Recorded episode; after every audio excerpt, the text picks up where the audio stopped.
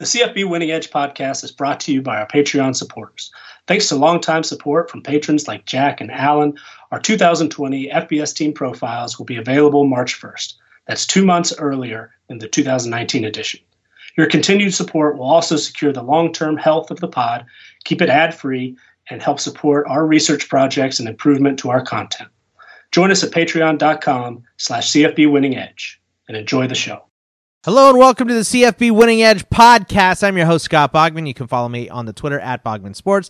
I am joined, as always, by Nicholas Ian Allen, the owner and proprietor of CFB Winning Edge. You can follow him on the Twitter at CFB Winning Edge and Xavier Triche. You can follow him on Twitter at Xavier underscore Triche, T R I C H E fellas, how uh, how's it going? I mean, I, I, there's so much annoying things going on for me right now. You know, Clint Capela got traded to y'all's Hawks, and uh, the stupid Mookie Betts got traded to uh, the Dodgers, who I hate.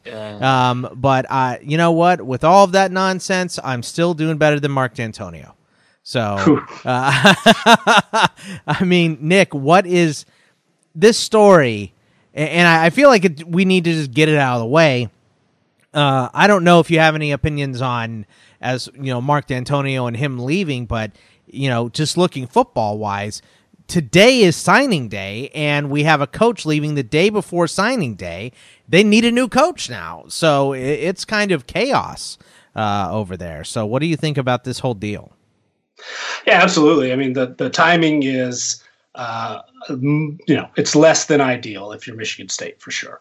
Um, there's some, you know, the, the, below the surface uh, in the background, there seem to be some uh, legal things connected to some NCAA potential things connected to it. Uh, I don't have a firm grip on on all of that, but uh, you're absolutely right that you know today being signing day, you don't really want to lose your, you know, your program's all-time winningest head coach the day before signing day, and and uh, because of the early signing period, maybe the the uh, chaos is contained a little bit more than it would have been a few years ago because they have you know the, the vast majority of the players that planned on signing with Michigan State signed in December, but but still you never really want to make a head coaching change in February uh, for sure. And and it's you know now that the the carousel, the rest of the uh, FBS coaching carousel has sort of come to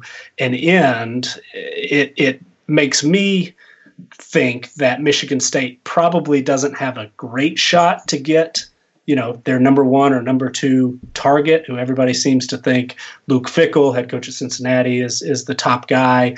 Um, I would be surprised at this point if they're able to get him. One, because, you know, he just signed uh, a really strong class at Cincinnati, the strong, you know, the highest rated uh, class among all G5 programs, a top 40 class nationally. And, and he's sort of got things rolling there to step away from that and into a situation where uh, there's some turmoil, there's some changeover. Um, it might be difficult to, unless he's able to, to bring his full staff over from Cincinnati, might be difficult to build a, a staff at Michigan State, and, and you sort of don't necessarily get off on the right foot in a new job. So whether it's Fickell or somebody else who's weighing that as an option, it seems like, you know, maybe it might be better just to wait and see, which makes me think, okay, Michigan State might be sort of stuck promoting from within or you know taking on sort of an interim uh, head coach for one year, similar to what we saw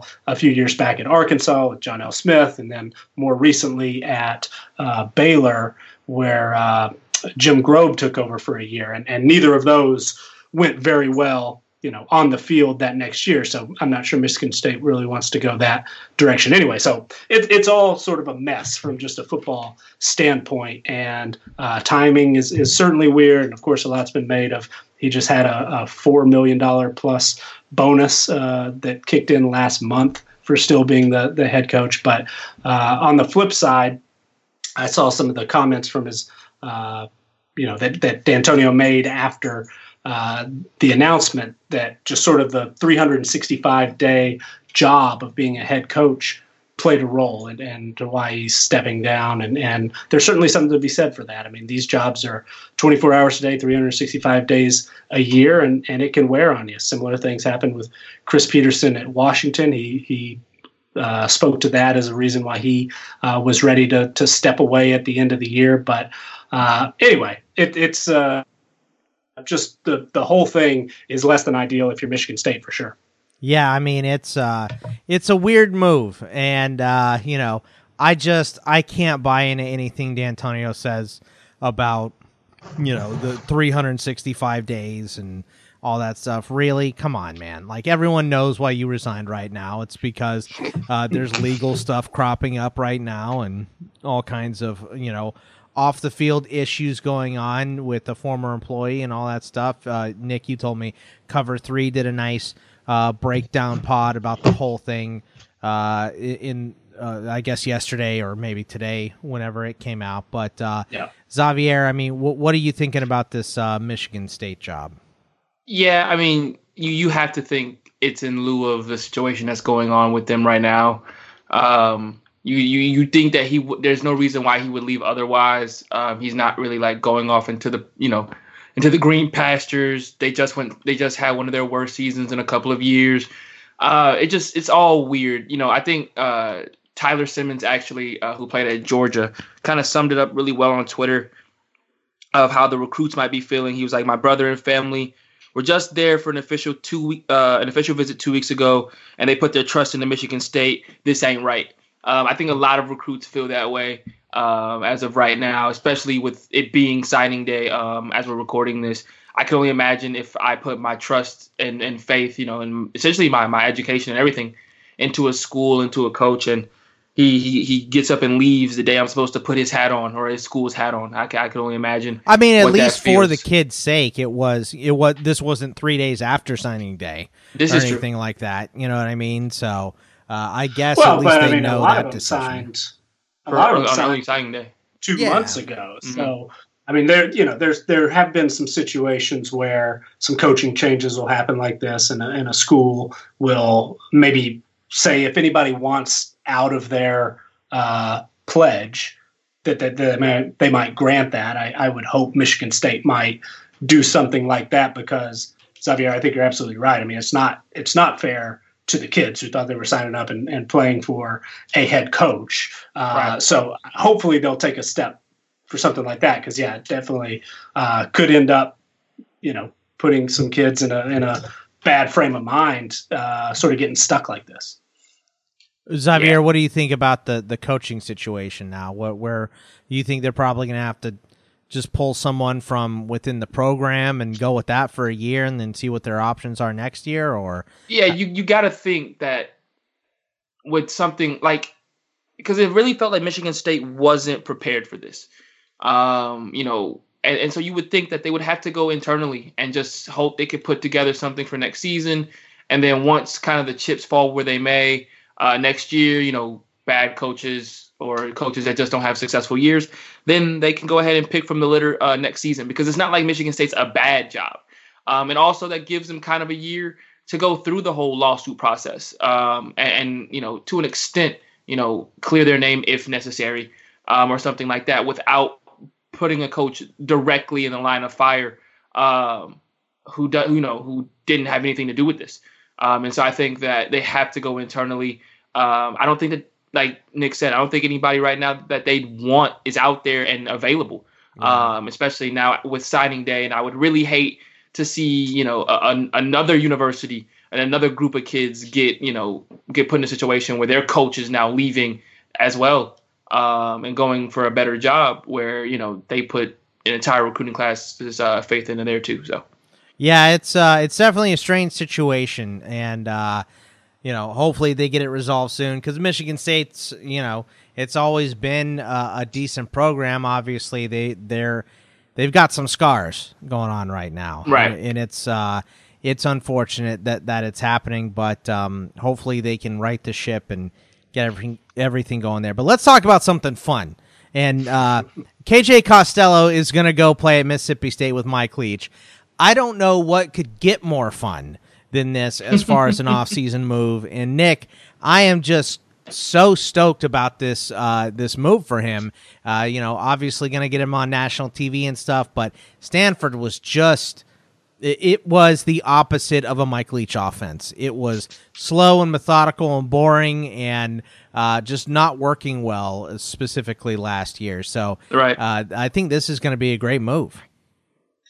Yeah, I think so. I mean, it, it seems to be a pretty perfect fit for uh, a player and an offense, I would say for sure. And and uh, early in the process, early in the offseason when Mike Leach was still at Washington State, um, KJ Costello had been linked uh, or believed to be a, a good fit for him to move uh, there and, and potentially take over as a quarterback at Washington State. So uh, the, there seemed to be a, a, pretty natural fit, familiar with one another, having played in uh, the same conference. And, and Costello, uh, as we know, was hurt a lot last year entered the season as the starter. He's made 25 starts in his career. Uh, according to our numbers, he's been very productive. He's got 11 career production points, which is uh, you know which is pretty good if you're uh, going to pick up a graduate transfer. I, am not. I, I'm pretty sure actually that none of the other. Uh, you know, none of the Felipe Franks or Jamie Newman, even players like that, have put up as many production points, and a lot of that was a uh, really, really strong uh, 2018 season. But uh, 2019 just didn't didn't go well for him, and and it seemed that uh, Stanford was pretty much ready to move on, move forward with Davis Mills there. So seems to be sort of a, a perfect opportunity to uh, you know have a prolific uh, head coach, you know, from a, from a, mm-hmm. developing quarterback standpoint, somebody that's going to put you in position to, you know, basically lead the country in passing year after year. Uh, he's put, you know, he, he basically turned Gardner Minshew from an unknown to a draft pick and, and potentially an NFL starter uh, in, in future years. And then Anthony Gordon this past year, basically nobody nationally had ever heard of Anthony Gordon, wasn't even expected to be the starter at Washington State uh, this year. And, and then he comes out, and, and now, as I understand, I mean, he played in the Senior Bowl and, and a really might, good game. Might have put himself in position to, to get drafted. So yeah. uh, KJ Costello, who is much more of the you know prototypical NFL uh, body, strong arm kind of guy, uh, to be able to take those physical traits and more, you know, FBS experience, much, much more FBS experience than those uh, previous two uh, quarterbacks had. For him to come in and, and be able to uh, come into this system is, is really sort of an ideal fit for Leach, of course, but then also for Costello as well. Um, you know, Garrett Shrader uh, was the quarterback at Mississippi State, or you know, made four starts, played in ten games, uh, but much more of a runner, looked like much more of a runner as a true freshman this past year. So I think Costello coming in, obviously he's a smart guy. You think he's going to be able to pick up the uh, playbook pretty easily, and and everybody's learning the playbook all at the same time. So uh, that certainly would would help negate any experience edge that Shrader has having uh, played last year, I would think. But uh, anyway, yeah, perfect fit, really. I mean, you know, he probably was, other than Newman, the the top quarterback on the board from a grad transfer standpoint, and, and for uh, Leach and Mississippi State to get him uh, is a, is great for their prospects looking ahead to 2020. Yeah, I mean, I, am I'm, I'm all in on this. Nick is all in on this. Xavier, you're you're definitely making it three for three here, right? Yeah, absolutely. Uh, he needed a change of scenery. He needed an opportunity to show what he could do because he hasn't been able to do that at his time in Stanford. Um, you know, like Nick alluded to, he's been hurt, but that's been due to uh, below average line play a lot of the time, and he's just sitting. He's a sitting duck. He's not a very athletic guy, uh, but you know, Leach is really going to make sure that he gets at the very least numbers. He may not win a lot of games in Mississippi State, but he'll have the numbers to back it up. Um, and that'll mean he'll get the proper invites to you know the post uh, postseason games like the Senior Bowl and things of that nature. I'm really looking forward to it. I would like to bring up um, one tweet from Darren Rovell. I just want to I just want to bring this up because oh no way you, uh, anyone has an issue with Darren Rovell. I, I, just I just I just hate really. Um, his tweet said it announced uh, Costello goes from the from the school ranked sixth academically by U.S. News and World Report to number 211. Why does that matter? It's his senior year. Let him make the decision that he wants to make for his football future. Like, shut up. This is why people d- don't deserve verified check marks on Twitter because then they get the, the the traffic to go with such garbage tweets. Like, just shut up.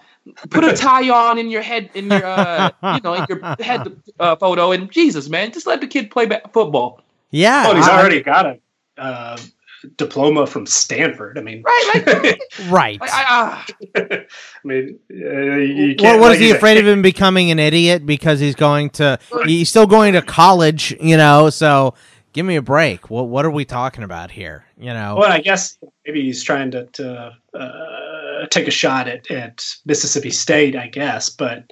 Um, regardless, I mean, you know, it, apparently they wouldn't give him free food on his Food World tour.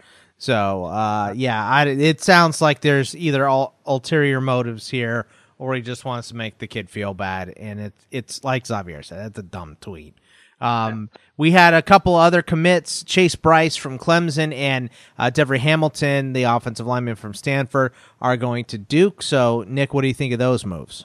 Well, I, I wanted to, to mention that because we did talk a little bit about Brice last week. We were looking at some of the teams that maybe needed a quarterback, and and I had you know previously heard that Brice uh, had shown some interest in Vanderbilt, had shown some interest in him. Uh, Duke seems like a, a, a, great fit. It sounds like uh, Dabo Swinney was sort of um, almost steering him toward a couple of places, Duke being one, and it seemed like Georgia Tech being the other, which was a little bit of a surprise to me because I think they actually have uh, a couple of interesting pieces there for the future already on campus. But uh, this seemed to be a great fit. I mean, Duke uh, lost Quentin Harris last year.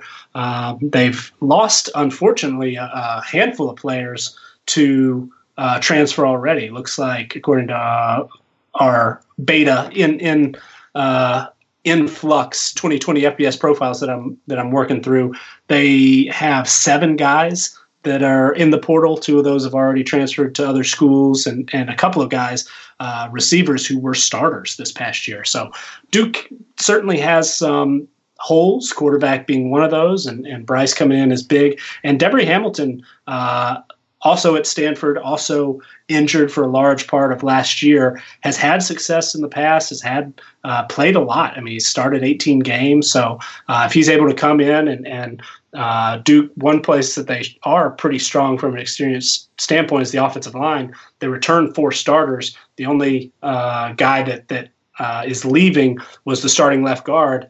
Hamilton would be a perfect fit, just slide in to that left guard spot. So uh, Duke you know that this fills a couple of big holes for them, and and uh, I'm not huge. You know, don't expect a whole lot from Duke this year, but uh, they've definitely made an upgrade at, at, two important spots.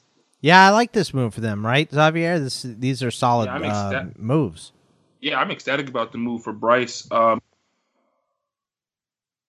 and for NFL guys, that definitely gives you, you know, some type of credibility that you've been under a guy like that. Um, also, it gives Duke a quarterback um, that I don't think that they've had since Jones, um, with the ability that he carries and the ability that he has.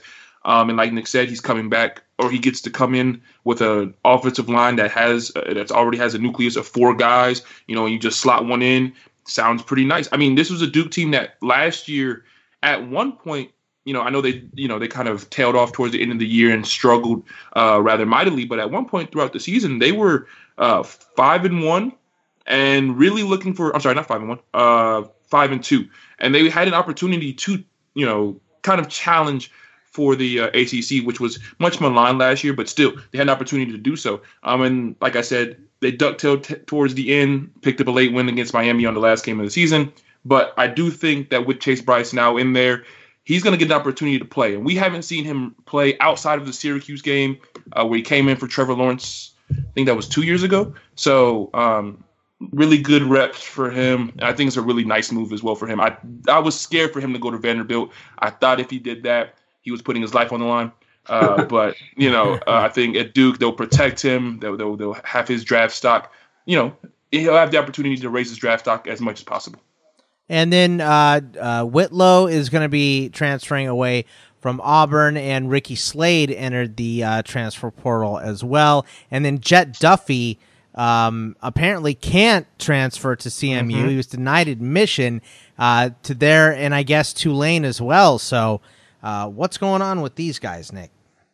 Well, uh, Whitlow was a surprise for mm-hmm. sure. I, I, he was the leading rusher uh, for Auburn last year, and and they have a lot of talent at running back. So he was going to get he was going to get pushed. I mean, they they are bringing in a, a highly highly uh, rated true freshman Tank Bigsby, who's probably going to uh, compete for carries early on, and and they already had DJ Williams, who had really impressed uh, the coaching staff. Shaun Shivers is uh, just one of the the you know most electric, uh, pure speed guys out there who's played in 25 games already, uh, and they're really high on a, a, guy that was injured pretty much all of last year, didn't get to see playing time, but Mark Anthony Richards was actually their highest rated running back recruit in the uh, 2019 class. So uh, a lot of competition there, but Whitlow seemed to be, you know, the the had the inside track, the front runner to, to get the bulk of those carries. So it was a, a surprise to me to learn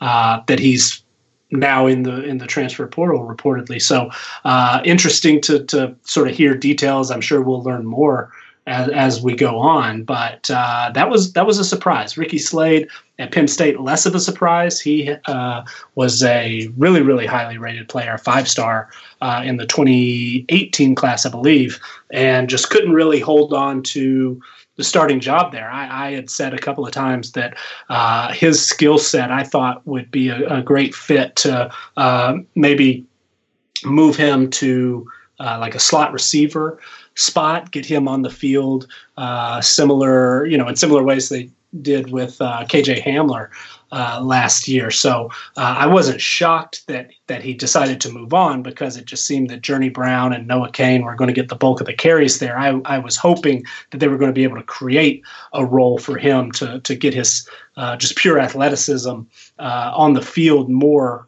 with with those guys uh, uh, probably getting the, the bulk of the duties at, at running back. But uh, perhaps he, you know, either that wasn't an option or, or he wasn't interested in, in that being uh, his role. And, and if that's the case, he'll have an opportunity, hopefully, to get a fresh start somewhere else. And he's got uh, just huge talent uh, potential. And, and so I'm, I'm very interested to see where he uh, winds up and, and if they're able to uh, sort of get the most out of his potential that, that Penn State wasn't, unfortunately. And, and uh, for Jett Duffey, uh, it, it's an unfortunate situation because he came in and, and did a lot of really, really good things for Texas Tech uh, each of the last two years, really, and had uh, been the starter there, but you know wasn't going to enter uh, spring practice or, or, fall camp as the favorite to win that job. And, and it's sort of unfortunate that uh, sounded like he found a home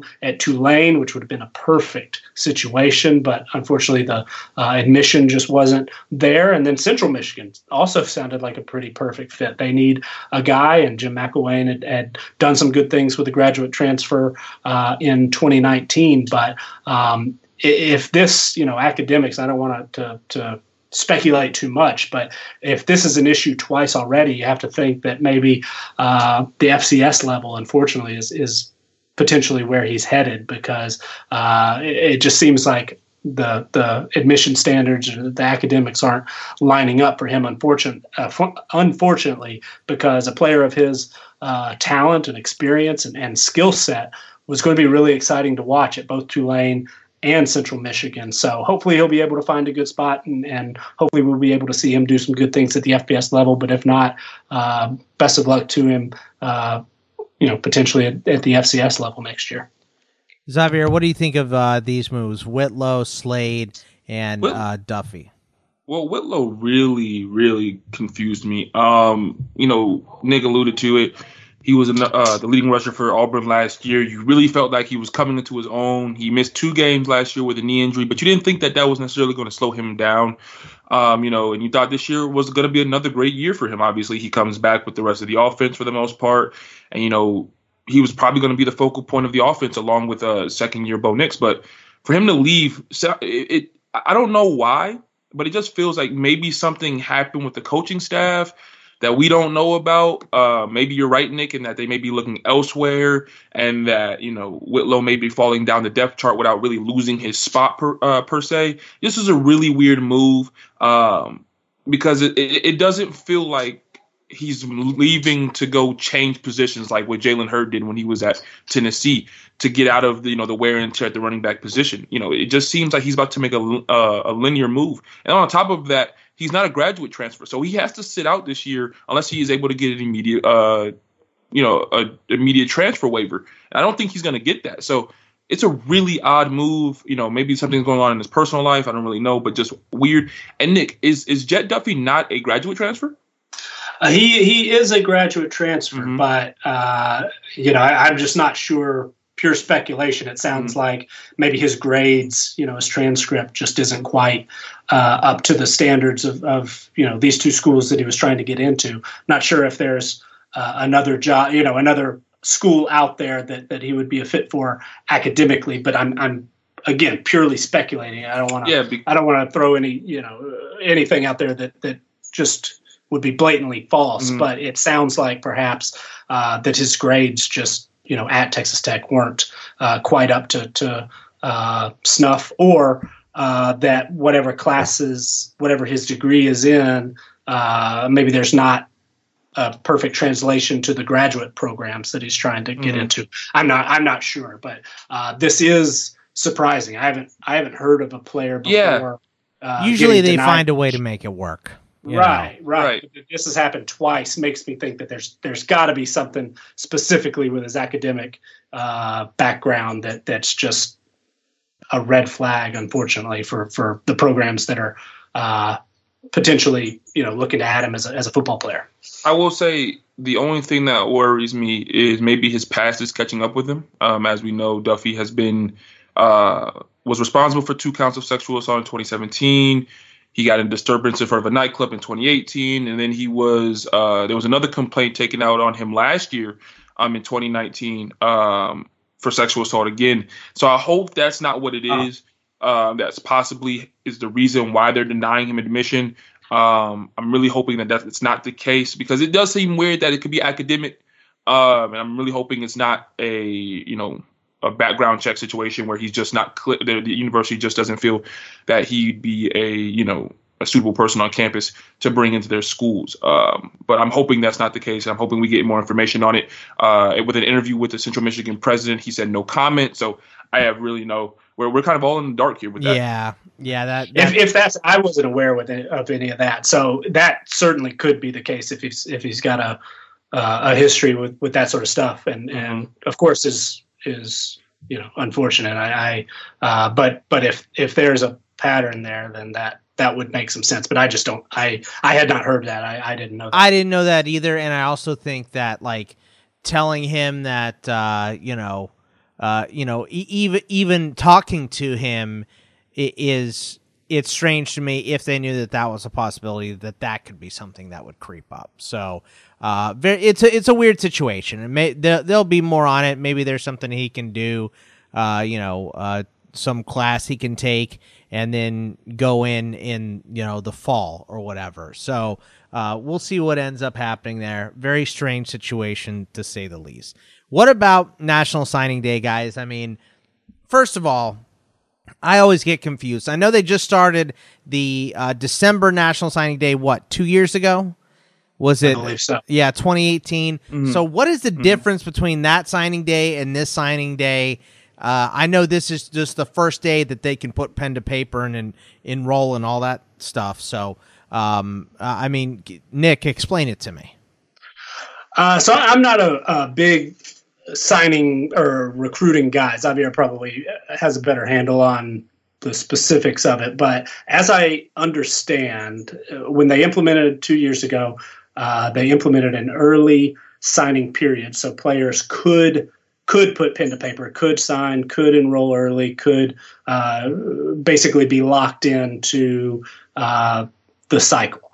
And so I think this is the uh, the third maybe uh, of those that we've seen, and and uh, as I understand, between 75 and 80 percent basically uh, of players had signed in December, and so uh, the the vast majority of your you know five star, four star, highly recruited guys were already uh, in place, knew where they were going to go in December, and and uh, that the occasional uh, player, you know, who might want to uh, take as much time as possible, might still be out there to uh, to sign later, or you know, maybe there's a player that wants a bigger stage, sort of wants the you know everything to themselves sort of thing, and and uh, might be an opportunity for that to wait until February, but. Um, most everything was already decided in December, at least at the sort of highest levels. And and there were, I think today uh, there was a little bit of movement in, in the rankings, uh, but based on a, a, couple of late flips. But it seemed to me that pretty much every team had, uh, or at least like the Power Five level, had you know two, three, four guys that weren't part of uh, the December class. But it seemed that you know basically 80% of everybody's class was already in place in December, but there were just a few missing pieces here there, a few latecomers, maybe some, uh, you know, late developing guys that uh, were able to get bigger offers waiting uh, until February after sort of a lot of the dust had settled. Um, but it seems that the Power Five, pretty much everything was set. Some of the G5 teams, uh, sort of as things filter down, uh, we're getting more of the traditional, you know, late commits, and and we're signing maybe the the uh, more towards maybe half their class today, sort of. But uh, pretty much over the last few years, uh, about 75, 80 percent of things were in place in December. Now I know Xavier, you're you're a little more plugged into signing day than uh, mm-hmm. Nick and I are. Were there? What was the biggest flip, or a couple of them? Uh, Darren Branch going from Ole Miss to Georgia was a huge flip. Um, Miami actually picked up a person. Uh, just give me half a second. Um, they were able to flip a kid who originally was about to go to Florida, so that was a uh, huge flip for them. Um, I believe it was a four star as well. Um, but like Nick said, a lot of them kind of just went the way it was supposed to go. Um, Jordan Burch, uh, a guy who signed with South Carolina on early signing day, but didn't sign his letter of intent until today. That was huge. A lot of people thought he may switch. Um, the Zach Evans saga has still not ended yet, as he has not signed with anybody. I do not believe. Um, but um, yeah, so right now the only commit that's still kind of out there uh, is Zach Evans, a five-star running back who was originally signed with Georgia, um, but they let him out of his letter of intent um, around Christmas time, um, and he's kind of gone back on the trail. A lot of people feel like it's between Tennessee, Georgia, and A and M. Um, nobody really knows where he's going to go. Nobody really even knows why he got let out, out of his uh, letter of intent. Um, his saga is really weird, one of the weirdest I've probably ever seen. Um, but it's a good a, a, good player, but we'll have to just wait and see what happens there.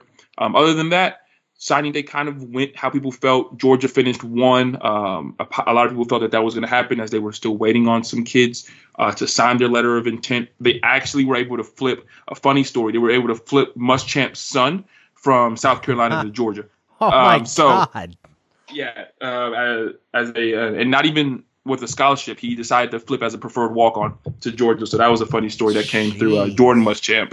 So um, yeah, it was a it's a good signing day for Georgia. Um, they bring in a class that was highly necessary. Um, a lot of obviously with the turnover that's happened on the uh, offensive line, they signed two more offensive linemen today, uh, one four star and one five star.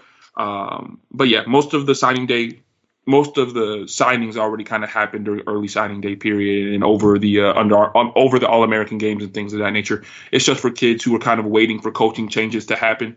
Um, like in the case of Darren Branch wanting to play for Matt Luke, obviously he was fired and now coming to Georgia instead of Ole Miss and uh, instead of playing for uh, his name, excuse me, uh, Kiffin. So. Yeah, it, there's uh, there's some weird stuff. I can't believe the Muschamp story uh, blows my mind. But who was it, uh, Nick? Who's coaching at Houston now? Dana Holgorsen. Uh, yeah, yeah, Holgorsen's son. uh, you know, was like the fifth string quarterback for Houston and got some playing time and stuff. And it's, you know, uh, I mean, you're not going to start. It doesn't really matter if if your son. If he's your kid, you don't start him over D'Eriq King. But when D'Eriq King goes, you think maybe this kid's going to have a shot, uh, and, and, and no. And the Muschamp, it, that almost feels weird to me like Muschamp letting his kid not not necessarily letting his kid. I mean, it, this might be maybe they had a fight or something, but it's it's just very strange for me to see him uh, go to a rival school. Uh, very weird, but um, but it uh, is his father's alma mater. It it is, and I, I understand that, but. If if you're coaching at South Carolina, I think you got to say something along the lines of, you know, no, come play for me. Come on. And, and you don't want to get, you know, you don't want another uh, SEC team pulling them either. So very strange. But well, I did uh, see Willie Taggart's uh, son, Willie Taggart, signed with Willie Taggart at FAU. So yeah, see, that uh, makes sense to me. So And guess what? If he leaves for a different job or gets fired, I bet his son goes with him. So, you know, I mean, there are players that aren't blood related that do that with coaches. So, uh, just, just very weird to see. But uh, speaking of the SEC, that's what we want to dive into today, Nick. And, uh, you know, just do you want to go over what the projections were in the SEC and then uh, how things actually turned out real quick to start? Yeah, I think so. I mean, we we uh, our very first episode uh, was our SEC preview, and so uh, we we won't spend a whole lot of time on the preseason projections, but just sort of as a quick refresh, we can go through and say, you know, sort of how we saw each division shaping up, and then uh, some of the the things we got right, some of the the teams we got wrong, who uh, vastly uh, overachieved according to our preseason numbers, who underachieved, and then uh, we'll take a quick look ahead at sort of the, the very first of our 2020 numbers are starting to sort of come into shape as we get ready to release our 2020 uh, team profiles uh, at the beginning of next month. So thought we'd go through and, and look sort of conference by conference, do a quick recap of uh, last season, and uh, just a quick sort of look ahead before we really start digging in, uh, you know, next summer and, and things like that, but sort of a, a starting point as we're starting to turn the page and look ahead to 2020. All right, so let's start with uh, 2019 and uh, what actually happened as far as uh, the records go here, because when you're looking at the SEC, you know, uh, Georgia finished at 7 and 1, uh, 12 and 2 overall. Uh, Florida in the East, 6 and 2 in conference, 11 and 2 overall. Tennessee started out terrible, uh, much to uh, Xavier's uh, joy. Yes. And they were 8 and 5 overall, 5 and 3 in the conference. Uh, Kentucky finished at 8 and 5. Obviously, a lot of injuries, but Bowden uh, got them to 8 wins. They were 3 and 5 in the SEC, though. Um, six and six for Missouri, four and eight for South Carolina, and three and nine for Vandy. So, starting in the East, Nick, what was surprising and what was not surprising? Well, uh, Kentucky really sort of overachieved. I mean, we we had Kentucky favored to win six games and expected them to win five point seven seven games on average. That was sort of our, our starting point. We had Kentucky ranked 42nd in the country as far as our team strength power ratings go, uh, and they overachieved. And, and a lot of that actually had to do, strangely enough, with uh, injuries at the quarterback position. They sort of had to uh, put Lynn Bowden in unexpectedly, moving from receiver back to uh, quarterback where he'd played in high school, and uh, that really sort of helped them uh, they they pretty much caught fire. I mean, the, the offensive line played great. The running game was basically unstoppable, uh, and the defense played really well as well. So Kentucky was able to overachieve our projection by a couple of wins. Um, they ended up ranking uh, 21st in our final power rating. So uh, they were they were an impressive team, and, and they seem to be even though Bowden is is gone, seem to be pretty well positioned to uh, continue to build under Mark Stoops. And and it looked at first uh, switching to, to Tennessee, we had them favored in nine games in the preseason. So they did underachieve still. You know, obviously the loss to Georgia State was a big one. The loss to BYU was a big one, but uh, they were able to turn things around and, and ended up uh, pretty close to where we had them projected. But the two teams in the East that sort of uh, were disappointing uh, compared to our projections, South Carolina underachieved. We had them expected to win six games, get back to a bowl. Uh, we did have them expected to go three and five in conference, but um, they were. Uh, uh, you know, quarterback injury in, in week one was was big, and and uh, though they did have a, a, strong performance from a true freshman, came in, um, sort of helped solidify things a, a, little bit. They still just weren't quite able to, um, you know, knock off any of the the teams that they, other than Georgia, they did, of course, have a, a, an upset win over Georgia, but uh, otherwise, very, very difficult schedule. Just weren't quite able to get over the hump, weren't quite able to, to knock off uh, some teams that they were favored to beat. And uh, they came in 51st in our final power ratings overall. Uh, and then Vanderbilt just uh, really, really.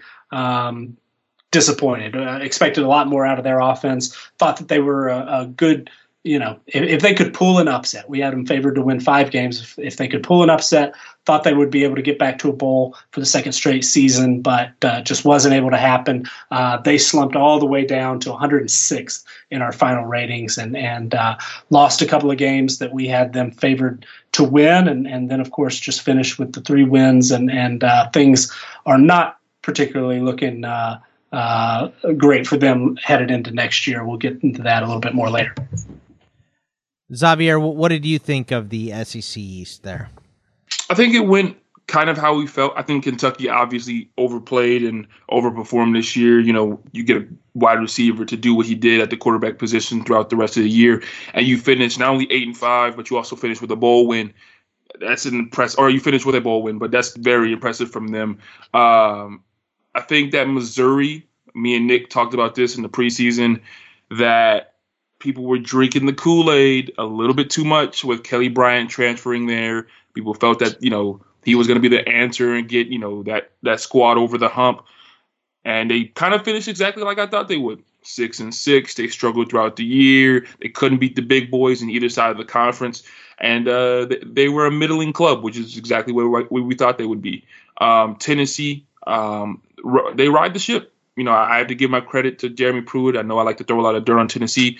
Uh, they deserve it, but um, they they were able to, after the abysmal start, really right the ship. They won their bowl game over Indiana. You know, um, and I would say things are looking up for them next season. I'm not so sure with them losing a lot of talent um, on both sides of the football, uh, but I will say that they ended a lot better than what we, I thought they were after the start that they had. South Carolina, I didn't really expect much from South Carolina. Uh, I thought that they would struggle with Hilinski being in his first full year, um, and really not, you know, and I, I, didn't expect Bentley to get hurt like he did. Um, I think that may be the reason why they finished four and eight. You know, they throw in a guy like Hilinski who's never played in the conference like this before, and uh, really, you know, outside of the Georgia game, and even in that game, he struggled even though they won. Uh, they just really could never get the offense going. And Vandy, Vandy, Vandy. Um, man, Vandy's like the lovable losers, but you really want to see them do better than three and nine, especially where you know um, a lot of some of these losses were non-conference as well. You know, it's one thing to get beat up by the SEC; it's another thing to get beat up by non-conference opponents, and it sucks to see them lose uh, to teams that they don't deserve to lose to. Uh, but hopefully, Derek Mason can right that ship and get them back on the right foot. Nick alluded to it, maybe not, but we'll have to see. All right, so looking here at the west of the SEC, and obviously uh, we had the national champs come out here. Uh, LSU 15 and 0, 8 0 in the conference. Bama uh, finished at 11 and 2, 6 and 2 in the conference. Uh, Auburn, great year for them, 9 and 4 overall, 5 and 3. A&M, uh, 8 and 5, 4 and 4 in the conference though. Mississippi State, uh, 6 and 7, 3 and 5. Uh, Ole Miss four and eight, and Arkansas two and ten. So, what was surprising and what was not that surprising from the West, Nick? Well, uh, LSU winning the national championship, I think, was was pretty much a surprise for everybody. Uh, we talked in the preseason about how they had the talent to beat anybody on their schedule, but we just hadn't seen, uh, you know, the the uh, we hadn't seen the offense take a step forward, and and weren't really. I was hesitant to buy in that this year would be different. Obviously, it was. Uh, Joe Burrow, you know, took his game to uh, a completely uh, new level. The change in offensive uh, philosophy to uh, really put the talent in the best position to be successful paid off huge, and and LSU absolutely was the best team in the country in, in a lot of uh, different ways and, and, proved it on the field and, and uh, was really a magical season for them.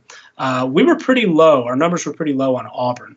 Uh, did not expect Bo Nix to um, do really a whole lot. I mean, we, we didn't give him a, a, lot of respect as a uh, true freshman starting uh, in the SEC. And, and, you know, he had some moments where he really did uh, perform quite well, but then in a lot of ways, he did look like a freshman. So uh, they were able to overcome that. Uh, they had pretty strong offensive line play, excellent defensive play. You know, defensive line was one of the best in the country. The linebacking core was better than expected. That was a, a question mark in my mind coming into the season, and, and the secondary was good as well. So uh, Auburn leaned on its defense and, and was able to win a lot of games that we had projected as toss ups. I mean, we only had them favored in six games had them expected to win uh, just just shy of seven. So uh, had a lot of toss ups, and, and, they were able to to win several of those. Knocked off Alabama, which of course is huge.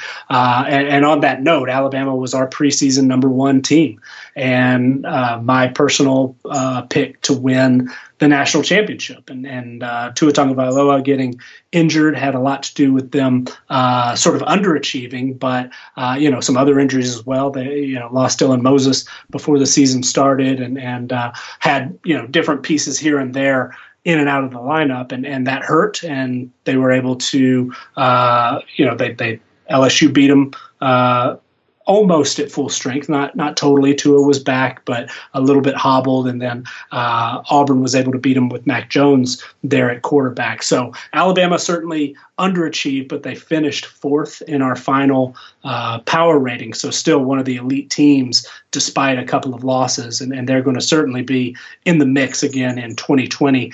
Uh, otherwise, the the rest of the the rest of the division shook out very similar to what we expected, though I did expect Arkansas to take a step forward. Our numbers had them contending for a bowl bid, had them uh, expected to win 5.69 games, had them favored in five games, but uh, they lost, of course, to Western Kentucky. They uh, went winless in the SEC, just could not get over the hump, and, and uh, they started five different quarterbacks. That was uh, certainly an issue. Um, could not, you know, find a, a, con- really just lack consistency uh, at that position, and, and then of course that affected the whole team. So uh, they were our biggest disappointment, and uh, they have an opportunity hopefully to to take a step forward in 2020. But uh, as far as our preseason numbers, we just did not expect them to lose 10 games again in 2019. Now going over to uh, this season and uh, looking at the SEC East to start, it, it's the the thing that jumps off the page to me first is we have uh, maybe I guess two uh, returning starting quarterbacks. Really, Trask started a bunch of games for Florida last year, but um, he he was you know. Uh, he wasn't the starter to start the season. Obviously, it was Felipe Franks. Uh, Guarantano started wire to wire for the Volunteers. Um, Gamecocks are, are probably going to have a new quarterback coming in. Although I did read right before we started recording this that Collin Hill isn't going to be able to practice until the summer. So, mm. uh, mm. not sure how that's going to affect his job status there. But it, it's not positive, that's for sure. But we've got new quarterbacks all over the place in Georgia, only returning two on offense. Florida only re- returning four on defense. Those are big hits. and uh, Tennessee's got nine coming back. They finished off the well year, uh, the the year well last year, if I'm not dyslexic, and they um they they were just very very impressive down the stretch, and you know we give them a lot of hard, uh, hard times on this pod, uh, especially Xavier, but they finished they finished off really strong. So the, and they have nine returning starters. And Vandy, uh, I mean, they've got eleven starting returners on defense, but I don't know if that's necessarily the greatest thing for them. So uh, you know, only winning three games last season. So um, Nick, why don't you talk about um, just kind of the rankings and stuff? I mean, we have. Uh, I'll just burn through them real fast, and then you can comment on them it as far as the East goes, it goes Georgia one and they're fifth overall, Florida two, they're seven overall, Kentucky three, 26 overall, Tennessee four, 27 overall. Then it drops down a little bit to uh, fifth for uh, the Gamecocks, they're 42. Six for Missouri, they're 44. And then Vandy is 116 and last in the East. But talk about the SEC East uh, as far as what you're seeing for this season. So it's probably not going to surprise too many people that the the order that we've got right now is basically the same as what we had at the end of last season. Going through updating all the rosters, incorporating the uh, new uh, recruiting classes, making sure that we've got you know the the right starters in, in the right spots and and uh, sort of tallying everything up. So there isn't a, a whole lot of movement at this point. There will be a little bit more as we uh, you know go throughout the offseason. More of the uh, transfers start to play themselves out. We are going to do uh, some updates as far as our player ratings go, and uh, I think we touched on it a little bit last week. Sort of turning down how much we uh, put weight on experience in, in, reference to or in contrast to uh, talent. We're going to turn the, the talent quotient up a little bit as far as our player ratings go. So uh, we do have, we will see some movement, but at this point, at least in the SEC East, 2020 is probably uh, the expectations are going to be pretty similar to what we saw in 2019. Georgia is a slight favorite you brought up a great point. They only have two returning starters, and, and that's something that we are doing uh, with the team profiles, going through and making note of uh, you know who's who's a returning starter, who's not, and the way we determine that is actually uh, the way I, I decided we're going to call somebody a quote unquote returning starter if they started more than half of it the team's games last year. So for most teams, if you went to a bowl game, that would mean uh, that that player would have to have started seven games. So when, when we're saying that Georgia only has two returning starters, only two players from last year's offense started seven or more games, and that's the center Trey Hill and the uh, wide receiver Kearis Jackson. But Georgia is bringing in a grad transfer quarterback, somebody who started 15 games at Wake Forest, and Jamie Newman.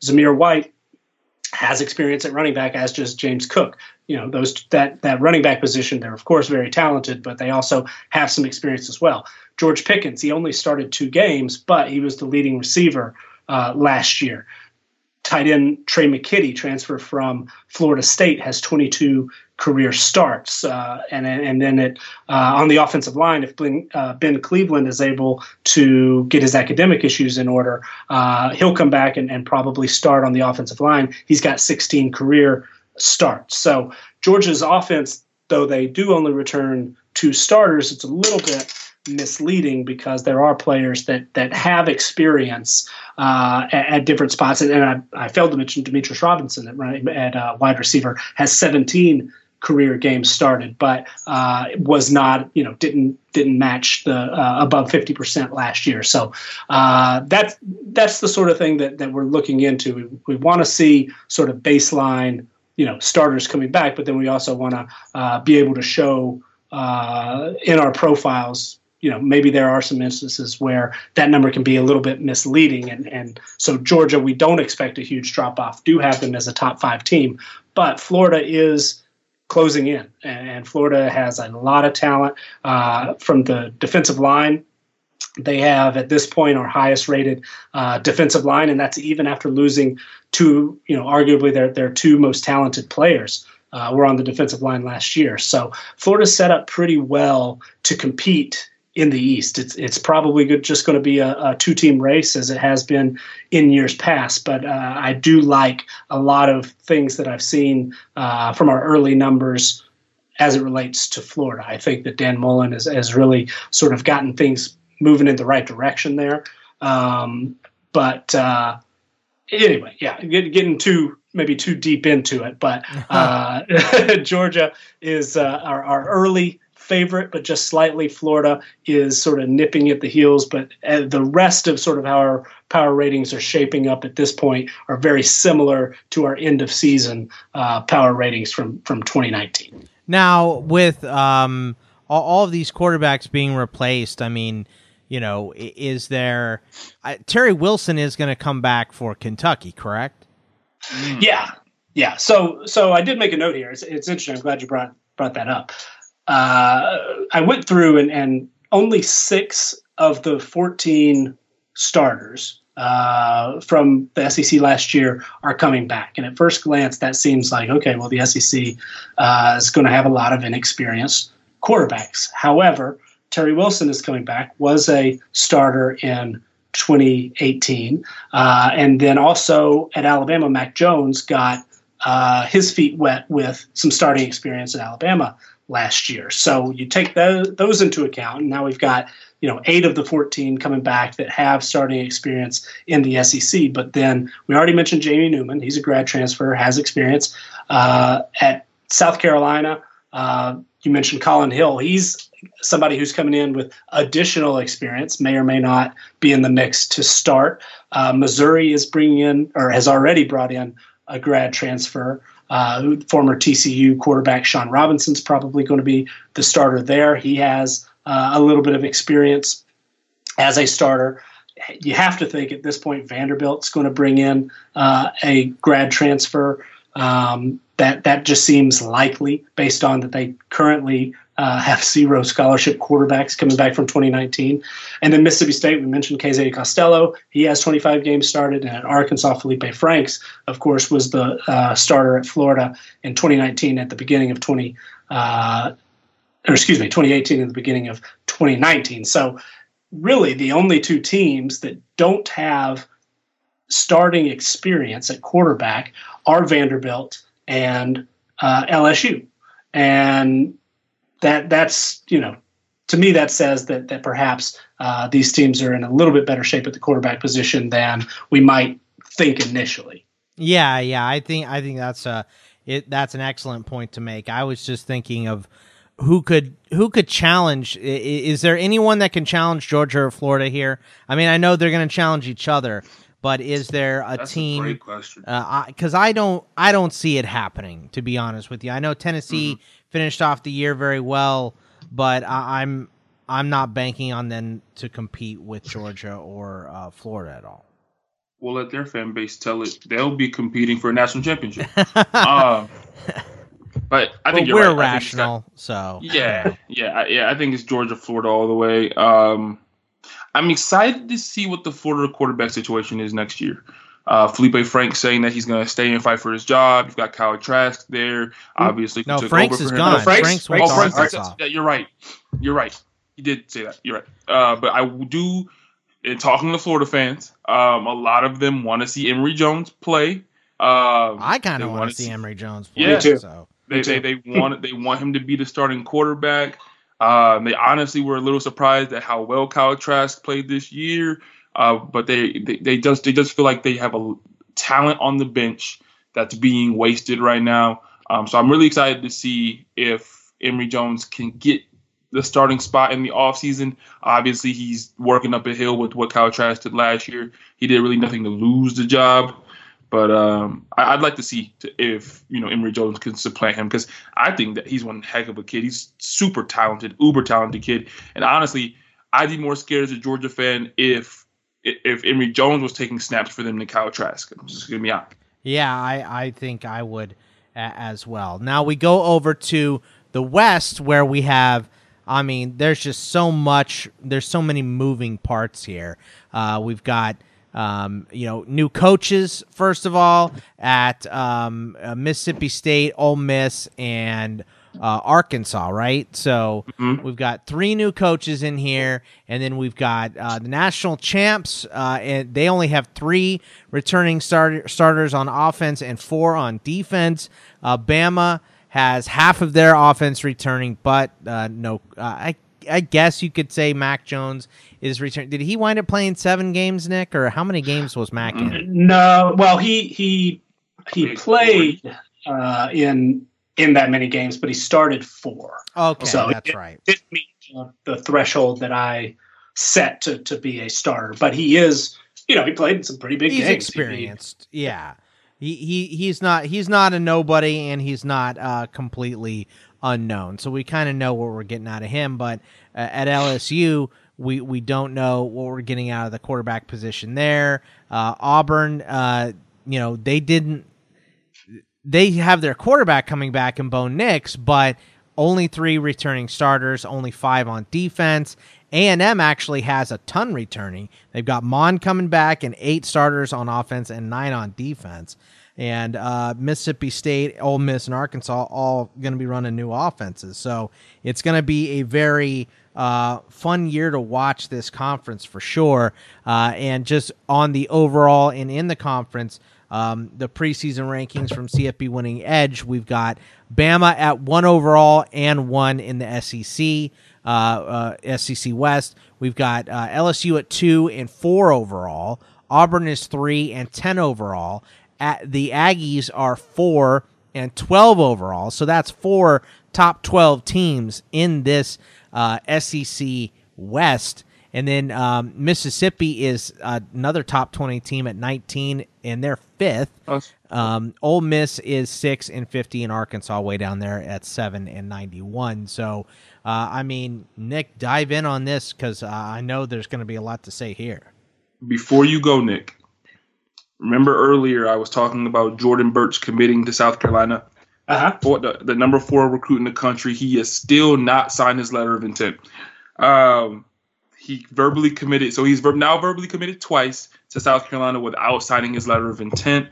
Um, if I hear something else, I will obviously hop in. But this is weird. Um, it is for him to re- for him to sign on early signing day and on national signing day, putting on the hat twice, and still yet to sign a letter of intent. There's got to be something going on here. That's maybe he's strange. gotten cold feet at the altar. I yeah. don't know yeah, yeah, that's uh, honestly that's part of the reason that I uh, basically just don't pay attention until it's all done. And and I, I don't want to fall too far behind. So i have you know there, there are people that that uh, you know take recruiting very seriously and and uh, pay a lot of attention to it and, and put a lot of time and effort into uh, you know scouting these players i'm, I'm with you on that nick but at the end of the day it's you know it's decisions of 17 and 18 year old kids, right? So right, like right. how often are they changing their mind constantly? We all know because we've all been there. So, yeah. You know. and, and, so, you know, a player like that, like I'm, I'm familiar with the story a little bit from the, the first, uh, you know, from the December signing day when he, when he announced South Carolina and, and just didn't sign. And it always seemed like he was going to uh, go to South Carolina, but LSU is sort of in the mix. But see, that just you know, I, I I certainly understand that he wants to take his time, make the right decision, and, and all that sort of stuff. But also, it's kind of like you know, I, I've got a lot of other things going on. I, I just send me a you know send me a list in mm-hmm. mid February of who signed, and then I'll start to pay a little bit more of attention. And, and on that note, uh, Bryce Young, a five star quarterback signee at Alabama, uh, him signing, he's he's going to be coming in as a true freshman. He got a huge bump from 247 Sports in their uh, final ratings update, and and I believe he's the third number three player in uh, the 247 composite. He had been just a uh, pretty high four star if, if uh, memory serves, but but got a huge jump. Comes in as the number one quarterback signing in the class, and and he already has a higher rating uh, according to our formula, or our new formula, uh, than Mac Jones. So him coming in as a, a slightly higher rated player, I think and, and I admittedly have not studied him at all. But it, it, seems if he is an elite, elite quarterback, and that seems to be the case, though undersized, of course, but but things are changing as far as that goes. Uh, but it, seems that he's going to be maybe the guy to beat for that job. And and if that's the case, uh, Alabama would get a slight bump because he is about you know 1.7 points higher rated than Mac Jones, and believe it or not, it was that that was able to jump Alabama above Clemson in our our current uh, numbers. I did a way too early uh, top 25 for fansided.com uh, right around the, the time of the national championship game. Clemson was number one at that point, but Alabama is just barely, barely uh, topped them at this point. Certainly, there's months and months and, and things could change, but Alabama right now is number one. You mentioned LSU number four, and I know they're they're the defending national champions, but that makes me nervous because I'm not sure that LSU is is a top five team just based on how much they lost. I mean, nine guys are gone uh, early to the NFL draft. They lost 11 senior starters. Both of those numbers are the highest of any team uh, oh no, excuse me, I, I misread. Al- Auburn lost 11 senior starters, but uh, LSU lost five senior starters, including, of course, Joe Burrow. Uh, nine NFL draft early guys, the most in the SEC. Uh, they're they're going to be so inexperienced in a lot of key spots, quarterback especially. And Myles Brennan, though, was a, a highly regarded quarterback signee. The fact that he just hasn't been able to to sort of solidify the job. They brought in Joe Burrow. There have been you know rumors and speculation that LSU might try to uh, bring in another graduate transfer quarterback. So wow. that makes me hesitate that they're really a number four team. And, and then of course they're basically rebuilding the linebacking corps. They're rebuilding uh, the defensive line. Only one returning starter there. The offensive line, only one returning starter. So I'm a little bit nervous that LSU is is that high, uh, and it seems like Auburn and Texas A&M are, are going to have the talent to be in the mix. Texas A&M is is an experience uh, play basically. I mean they they only had two senior starters. They only had two seniors, basically. Uh, they did lose some guys to the NFL draft, which hurt a little bit, but uh, they're certainly going to be in the mix there with Auburn.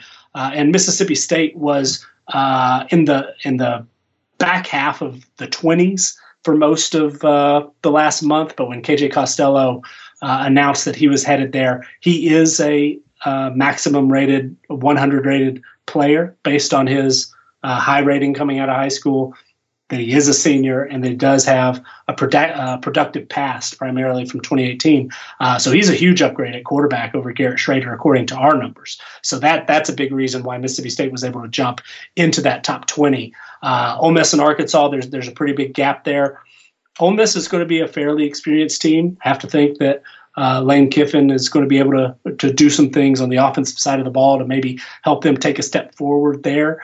But uh, Arkansas's got a big hill to climb. I'm, I'm, not surprised at all that they're a distant seventh in the division. But this will be a, a fun race because there are, I think you said it, you put it uh, an excellent word. There are a lot of moving parts and uh, a lot of change over at Alabama, a lot of change over at LSU, Auburn. Uh, so the top is is pretty wide open. Uh, as far as I'm concerned, even though Alabama is currently our top ranked team in the country, I could see this going, you know, a, a few different ways in 2020. Yeah, I mean Xavier, uh, like like I said, a lot of moving parts here, a lot of changes, and I think you know the the point that that Nick was making about LSU is, uh, and, and maybe. Uh, I, I don't know if you you guys agree with this, but it's for Alabama. Yes, they're losing a ton too, right? We know that, right. but they we've seen them lose a ton and then be fine the next year we haven't seen LSU hit the reset button like we have seen with Clemson and Alabama, and they're really the only two teams to uh, be super successful with it. Ohio State stays pretty good. Uh, USC usually at least has a good recruiting class. Same thing with Georgia as well. But we just haven't mm. seen LSU win a title, hit the reset button, and then be fine and in contention the next season. So I think, lo- and losing Joe Burrow, who's going to be the number one overall pick, how can you expect them to? Now, Oklahoma lost the number one overall pick last year, and we're still right back in the playoffs. So the last two years. Yeah, the last two years. So uh, we could definitely see LSU back in the playoffs again. But what do you think of this uh, SEC West going in uh, as of right now? I really like Texas A&M. I know I think I said that at the beginning Ooh. of this year. I know you don't like it because of your old, you know, Big Six days. but I, I, really like the fact that they're bringing back all this talent, and I think a major reason as to why they weren't as good as they were, um, or maybe as they were supposed to be, was because of how hard their schedule is. We went through it. They played Georgia, Clemson, LSU, and Alabama all last year. Um, their schedule this year is absolute cupcaking compared to it. They start with Abilene Christian, uh, North Texas, Colorado, and Arkansas. That's their first four games. Um, they see Alabama at Alabama, but they get both Alabama and LSU all um, at the end of the year, which means they could really go into both games undefeated, barring the game against Auburn, because that's the only one I see them really having a problem with.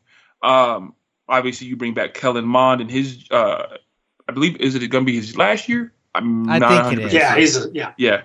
And uh, I just I really like the team. Nick alluded to it earlier.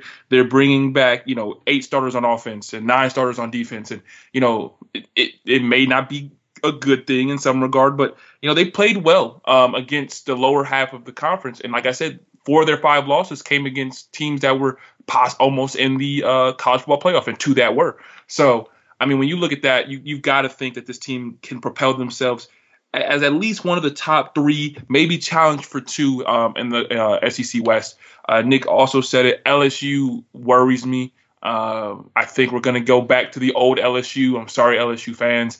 I think you're going to go back to a mediocre or right above average quarterback with uh, a, with all the athletes around them, and you just guys, you guys can't capitalize. And you know, I I, I don't see them, you know, replicating what they did this year. Um, as far as Auburn is concerned, they go as far as Nix takes them. Um, I think this year, like the Iron Bowl, you saw that you know he's capable of you know not completely losing them games, but you also saw against Georgia he got nothing done. And I think that they're going to go as far as he can take them. Um, obviously, they lose a lot of defensive talent, so that hurts. Uh, replacing a guy like Derrick Brown and it's not going to be easy. But Bo Nix is the face of that school. He will be for the next at least year uh, or two years, and he's going to go. Um, Auburn goes as far as he could take them. So we'll see. Uh, I, and and it's going to be, you know, th- these are obviously, you know, this is what we have so far, and it's gonna. There's going to be, you know, things that change. There's going to be injuries. There's going to be uh, off-season right. stuff. You know, hopefully not, but there always is some type of suspension happening as well. So um, I think that's going to wrap us up right here, Nick. Yeah.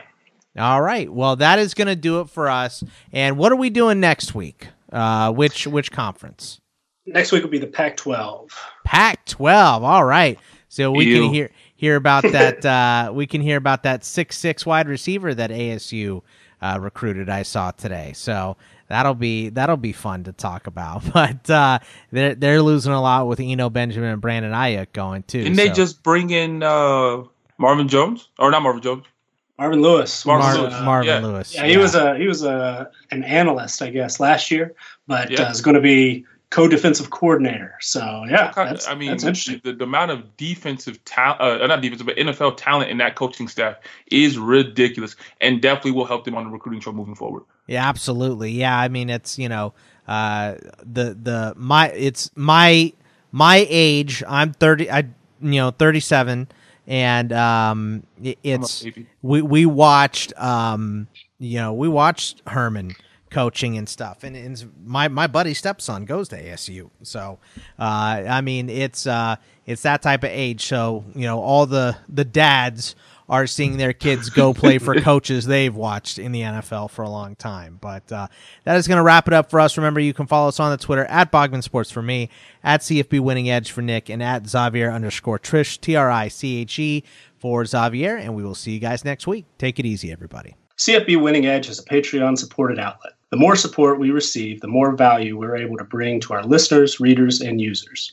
There are several projects on our wish list for the 2020 college football season, including written previews, a weekly newsletter, and expanded podcast schedule. However, we can't grow without your support.